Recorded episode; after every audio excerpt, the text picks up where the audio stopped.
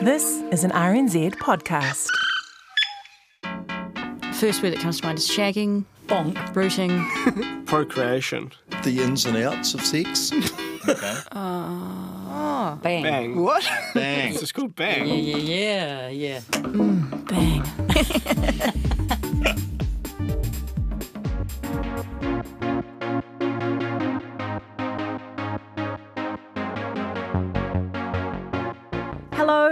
Again with a bonus episode fresh off the press. So, we just shared an episode of Bang that looked at long term monogamous commitment, and in that episode, we heard from author and podcaster Christopher Ryan. He was talking about the book that he wrote with his wife Cacilda Jethá, which was a New York Times bestseller called Sex at Dawn. Because there was a lot of ground to cover in that episode, I could only include bits of the interview, but it was so interesting that I thought you might like to hear it in full. So, you know what you're about to hear. This isn't a super produced bang episode, it's just a half hour interview over Skype with very little editing. So, feel free to skip this bit and tune back in on Monday for the next official ep where we're exploring ethical non monogamy. The book Sex at Dawn explores the prehistoric origins of modern sexuality. And so I started by asking Chris to sum up what we've tended to believe about human sexuality and how he, Cacilda, and the anthropologists, scientists, and researchers highlighted in their book believe we might have gotten it wrong. What we call the standard narrative of human sexual evolution basically posits that men and women have conflicting agendas when it comes to reproduction. That men, because sperm cells are cheap and plentiful, uh, cheap in a biological sense, very easy to create, don't require a lot of metabolic energy, that it's in men's best interest to run around spreading their seed, as it were, as widely as possible. And the minimal parental investment that a man would have is basically nothing, just uh, you know a couple of minutes of extreme pleasure, and then all the responsibility falls on the woman. So using that same logic, an ovum is much more metabolically expensive. It takes much more energy. There are a very limited number of them in the woman's body. And if she becomes pregnant, her minimal parental investment is very high, at least nine months you know, of pregnancy and then breastfeeding and so on, extreme uh, vulnerability. The theory that grew out of that sort of thinking is that we have these conflicting agendas where men want to have brief encounters, meaningless encounters with lots of women, and women want to find a provider who will take care of her and her children during pregnancy and during the vulnerability of childhood. What we found when we looked into hunter gatherers and closely related primates like chimpanzees and bonobos and human anatomy and physiology was a very different picture that is actually much more hopeful because men and women aren't necessarily locked in this battle over their opposing agendas. But I guess for proponents of monogamy as the natural state, it maybe isn't so hopeful for them. Right. Well, you know, the thing is, the picture of human sexual evolution that emerged from our research is one in which sexual uh, exclusivity was not really part of our ancestors' expectations around relationships. In terms of whether uh, monogamy is natural to us as a species, and you're and you're saying it's not, can we talk about some of the evidence that you see as pointing towards that? First of all, let's look at primates. There are 300 in some species of primate, depending how you differentiate different species, but let's say at least 300 species, many of which live in complex social groups. Complex social group meaning uh, multiple males and females uh, who have reached adulthood. Mm. Of those species, precisely none are sexually monogamous. So that's one interesting point. Mm. There are no species of primate with multiple males and multiple females living together as adults who are sexually monogamous. So to believe that our species is naturally monogamous and has been since you know a million years ago or whatever you have to accept that we are the only one out of 300 and some species that uh, exhibits this behavior beyond that let's look at the body the fact that the human male has external testicles the reason the testicles are outside the body, which obviously is a riskier place to keep them than inside the body, is so that their temperature will be lower. That three or four degree Fahrenheit temperature difference is significant in allowing sperm cells to last much longer. So the testicles create sperm cells and store them in this sort of cooler environment so that the males can ejaculate at short notice in multiple succession. So males can ejaculate four, five, six, seven times within a 24 hour period and still have viable sperm cells for each of those ejaculates, even though it takes longer to store them up to actually create them. Uh, this is a very clear indication of sperm competition. Sperm competition refers to the idea that the competition between males to fertilize the females doesn't happen at the level of the individual uh, where the males are fighting, which is the way it's typically imagined, you know, elk locking horns or something like that. It can happen at the level of the sperm cell. So multiple males can copulate with a given female,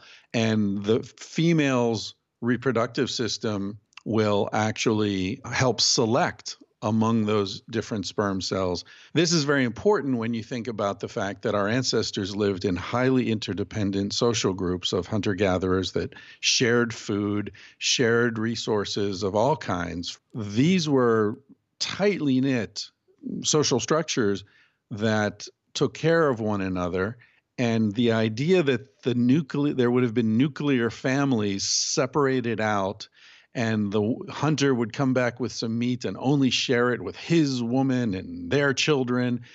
This is the basis of the standard narrative of human sexual evolution, but you don't find this in actual hunter gatherer groups. In fact, you find the opposite, where hoarding or excluding other members of the group and from your resources is grounds for being expelled from the group. So social cohesion, uh, social harmony is extremely important in, in these groups. Therefore, it makes sense that this biological competition would have been happening at the cellular level and not at the individual level. Otherwise, the men would have just been killing each other left and right. Mm. The implication here is that sex was a shared resource just like every other resource was shared.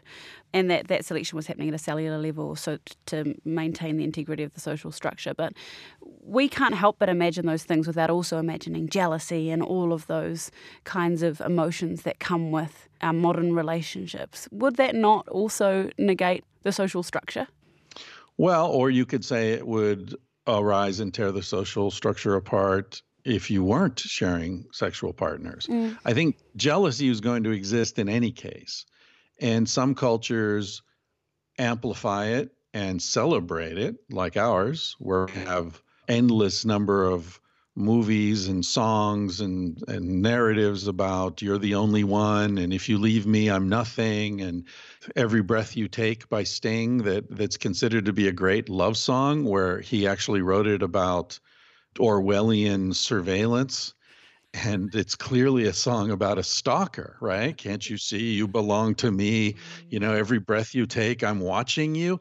And that's considered one of the great love songs of the 20th century. It's mm-hmm. insane. So we have these these narratives that accentuate this sense of dependence and exclusivity and and control. But other cultures go the other way, especially hunter-gatherer cultures uh, where there's a constant reinforcement of the idea that everything is shared. No one owns another person. Adults don't even own children. This idea of that's my kid, you know, stay away from my kid. That that's not something that's a human universal. That's very much a modern Western approach to parenting. Hunter gatherer women typically breastfeed children, whether they're biologically theirs or not when uh, a baby is born, uh, in many cultures, the baby is passed around among all the adults. The children refer to all the adult men as father and all the adult women as mother. The assumption that our ancestors lived in nuclear families and had this sort of um, fragmented social world that's a reflection of what we see in the modern world is deeply flawed. In fact, the way our ancestors lived was radically different from how we live today. We can certainly see reflections of it in the modern world. For example, the fact that social isolation is extremely painful for us. More people are living alone now than ever in the history of our species. And it's not coincidental that suicide rates are mm-hmm. higher than they've ever been, and depression is higher than it's ever been, and addiction is higher than it's ever been. Clearly, we're living in a way that's not natural for our species. Think about how we punish criminals. The worst possible punishment for a criminal, short of execution, is solitary confinement. So, if monogamy isn't a natural state for humans and wasn't always a thing, when did it become a thing and why? Yeah, Cacilda and I argue that monogamy is basically an artifact of agriculture. Uh, and we're not the first to argue this. Friedrich Engels argued this in the 1800s um, and, and others before that. Basically, when humans settled into agricultural villages, started farming, and had domesticated animals, the structure of human society changed radically. It changed from an egalitarian social structure, which is typical of, of hunter gatherers, to a hierarchical social structure, which is typical of agricultural and post agricultural people. Disease became much greater, our health plummeted. At the same time, the status of women dropped. It plummeted from being equal to that of men to being essentially breeding livestock. And the status of women is only now recovering in, in some societies. In other societies, it remains as bad as it's been for 10,000 years. If you look at the Old Testament, for example, there's the famous line about, Thou shalt not covet thy neighbor's wife, which I always thought was an imploration to respect your neighbor's marriage, to just sort of keep your hands off. But if you read that in context, you find out that it's not about respecting marriage, it's about respecting property. Thou shalt not covet thy neighbor's wife, nor his ox, nor his house, nor his ass, nor his slaves. That's the context. You know, we see this well into the 20th century where the definition of infidelity was when a man had sex with another man's woman. If a married man had sex with a woman who didn't belong to another man because she was a slave or a concubine or a prostitute, that wasn't considered infidelity. We still see this when the father walks his daughter down the aisle and hands her off like a box of jewels to to the man. She is property. She's a breeding vessel for a man. And the importance of this is tied to what scientists call paternity certainty. So when you have property enter into human existence, which is at concurrent with agriculture, this is when people started owning land, owning domesticated animals. Previous to this, hunter gatherers really owned nothing they weren't about ownership because you'd have to carry everything. Mm. So the world provided whatever was needed only when you have settlements do people start to accumulate wealth. And when you're accumulating wealth, then it becomes important that your wealth passes on to your sons. So, how do you make sure they're your sons? You control the sexual behavior of your partner or mm. partners. That was the radical change. That's when monogamy entered into human behavior. And it was essentially to assure paternity for the purposes of inheritance. On the subject of paternity, can you tell us a little about the Mosuo people and the way that their relationships and sexuality is expressed in that culture? Sure. The, the Mosuo, also known as the Na people, have been living around Lugu Lake in southwest China in the foothills of the Himalayas for uh, centuries. Uh, we know that they were there at least as far back as the time of Marco Polo because he wrote about them on his travels along the Silk Route. And they are a society that, according to the standard narrative we outlined earlier, should not exist, should not be possible because they are a society that has absolutely no concern with biological paternity. The way the society is structured is uh, matrilineal, so the property passes from mother to daughter, not from father to son, as is typical in most societies. And the um, women are sexually autonomous. Everyone is sexually autonomous, but in most cases, in most societies, it's only the men. In this case, it's the men and the women. And there's no shame associated with sexuality or with the number of partners one has or whatever. That's considered personal business. Nobody's gossiping about it. It's not titillating or scandalous. It's just part of life. And the way it works on a practical level is the girls live in the house of their mother, and brothers sleep elsewhere. Either they've got a, a house in the fields with the animals, or they'll sleep with different women. So when the girl reaches sexual maturity, she gets her own bedroom, which is called her flower room. Mm-hmm. And that will have a door that opens into the courtyard of her mother's house, but it also has a door that opens to the outside. And she can invite a man to come to her room and spend the night with her, whomever she wants. The only rule is that he has to leave before breakfast. The, guys aren't allowed, they're not invited to breakfast, but he can spend the night there. And she can invite a different man every night. She can do whatever she wants. It's totally up to her.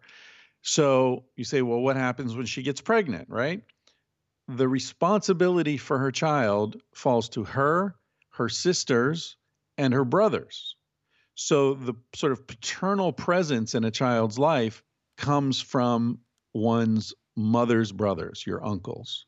The biological father is a non issue. That doesn't matter. So it's a very interesting society in the sense that most mainstream scientists believe that paternity certainty is an inherent human concern that mm. men have always been obsessed with controlling the sexual behavior of women so that they could know whose children were were being conceived by those women. In fact, uh, the Mosuo will show that that's not a universal concern. Similarly, in the Amazon, there are half a dozen or so societies that have been studied in the 20th century by anthropologists who all believe that a child can have multiple fathers. This is called partible paternity by anthropologists. And these are societies that have no interaction. There's no common language or trading or anything. So, this is a belief that appears to have arisen independently in different cultures. And their thinking is that a fetus is literally made of accumulated semen. So when a girl starts to menstruate, she's a little pregnant, but a fetus won't start developing until she's accumulated enough semen. And so she like all women will want to have a child who's smart and funny and good looking so she'll make sure she has sex with the smart guy the funny guy and the good looking guy to get some of the essence of each of those guys into her baby. And then when the baby's born each of those men will acknowledge their paternity. So the child can have two three four different fathers. One thing I like about when you describe these uh, matrilineal or matriarchal societies is how well men seem to fare under it because I feel like, uh, uh, you know, alongside discussions of female empowerment and women kind of claiming their sexuality, there can be a response of what are men supposed to do? What is our role now? But in a lot of these societies, men seem to fare pretty well. Yeah, I would say most men fare much better under societies in which women are respected and empowered. See, the the thing is, matriarchal societies are sometimes hard to recognize for male scientists because for centuries, male anthropologists claimed there were no matriarchal societies because what they were looking for was sort of a mirror image of patriarchal societies. So they're looking for societies in which women oppressed men in the same ways that men oppress women in so many societies. But what you find is that when women are empowered, they don't wield power the same way that men often do. there isn't the same level of coercion. There's much more sort of collaborative, collective, consensual decision making.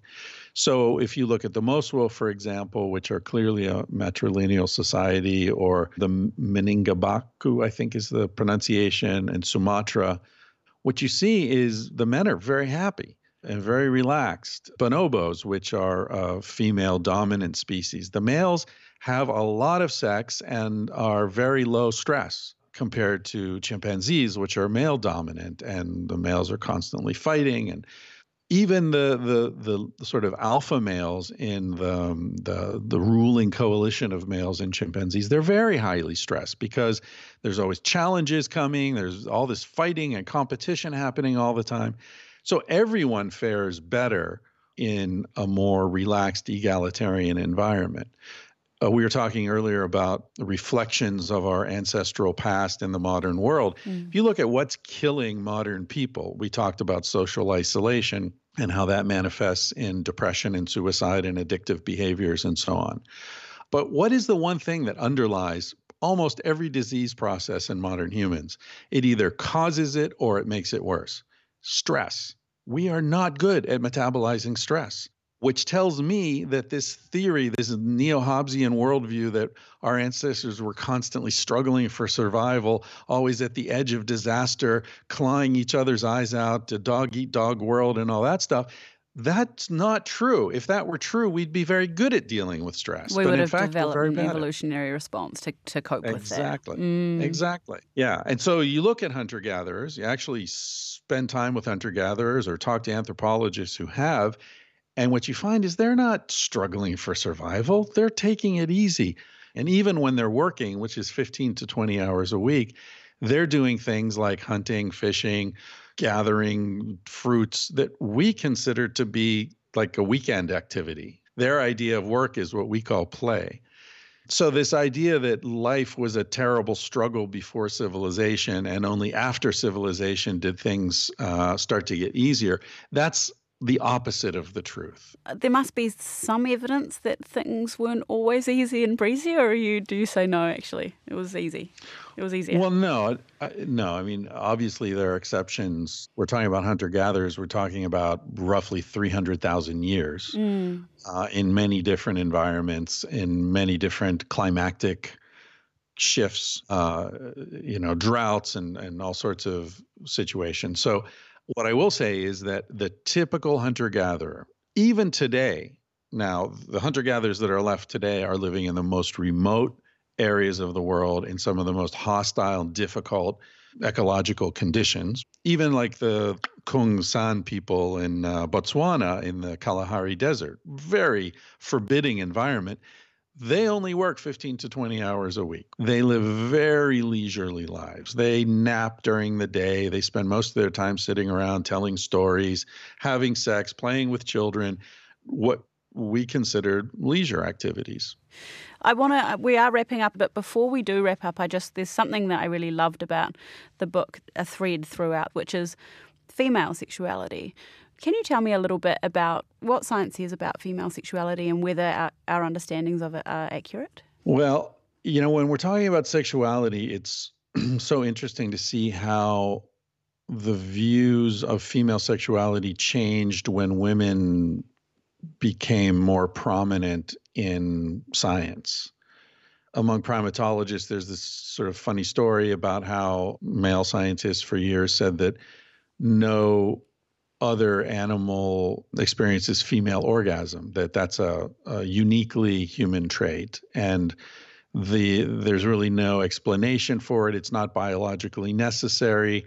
It's it's probably an artifact of male orgasm like you know like male nipples. It and so you lucky women you just sort of piggybacked onto our our biology. Men got nipples uh, and we got orgasms. That's yeah, great. exactly, exactly.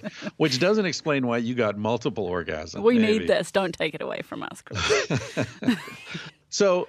Uh, that's the story, right? But then in the 70s and 80s, when you started having women uh, become prominent and, and professors and teaching primatology and so on, and they're in the labs with the, the various monkeys, the women were, uh, looked around and said, like, well, these macaques, these female macaques are clearly having orgasms here. Like, just look at her.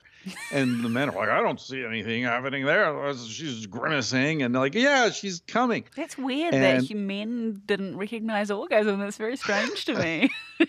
well, maybe they'd never seen one, you know? Anyway, so you know, a lot of the the sort of hostile, most hostile pushback that we've had uh, from Sex at Dawn has been around this notion of female sexuality being oriented around pleasure and not obligation. And uh, that really bothers some people. They feel very threatened by that. But you know, from what we read about hunter gatherers, what we've seen in the primatology and in the bonobos, particularly, is that female sexuality is extremely potent for you know male scientists. That's often been seen as sort of a nightmare scenario.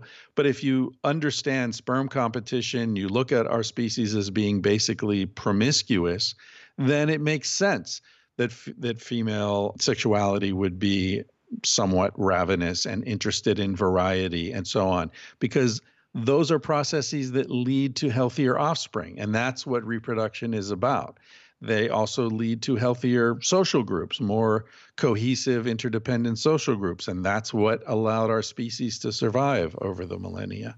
So it mm-hmm. makes perfect sense within our paradigm whereas in the standard narrative that developed over centuries and decades of male dominated theorizing female sexuality is a real conundrum you know women really aren't interested in sex. They just put up with it or see it as a you know something that they can give to a particular man in in return for his resources and protection.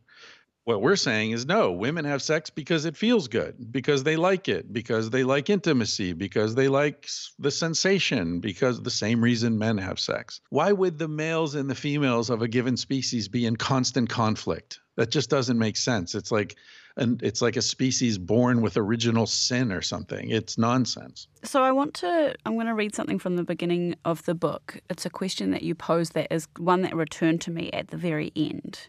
How many of the couples who managed to stay together for the long haul have done so by resigning themselves to sacrificing their eroticism on the altar of three of life's irreplaceable joys: family stability, companionship, and emotional, if not sexual intimacy?